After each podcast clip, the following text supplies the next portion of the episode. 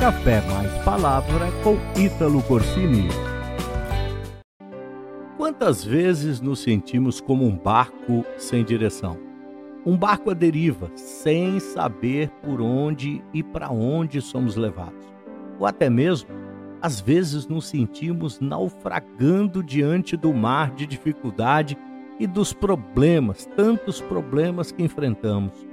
Às vezes, nos sentimos como se o vento do Espírito não soprasse mais nas velas do nosso barco.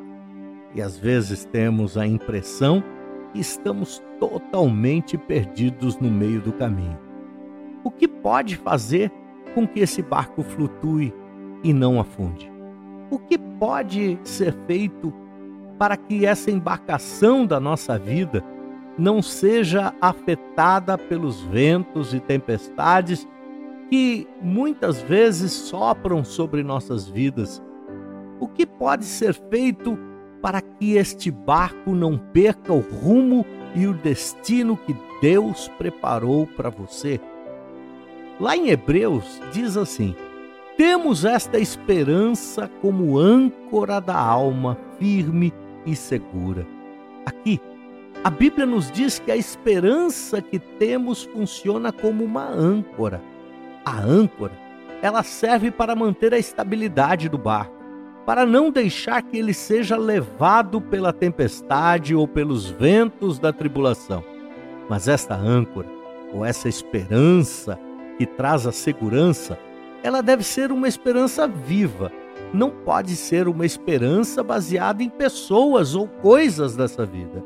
É comum nós colocarmos a nossa esperança em pessoas, não é mesmo? E ou se não a nossa segurança em coisas dessa vida. Mas apesar de Deus usar pessoas para nos abençoarem, a nossa esperança deve estar firmada em Cristo Jesus. Essa esperança é o que chamamos da âncora da nossa alma. Preste atenção naquilo que eu vou te dizer agora. Pessoas até podem ter se comprometido a te ajudar, mas é Deus quem vai fazer. Se alguém te prometeu alguma coisa e não cumpriu, não se abale, não se desespere. Deus usará outras pessoas ou outros meios para te abençoar, pois Ele nunca vai te prometer algo que não possa cumprir. Por isso, a tua esperança deve estar em Deus e não em pessoas. Quantas vezes nós nos frustramos porque colocamos a nossa expectativa nas pessoas, a nossa esperança nas pessoas. Mas as pessoas, assim como nós, são falhas e por vezes não cumprem as suas promessas.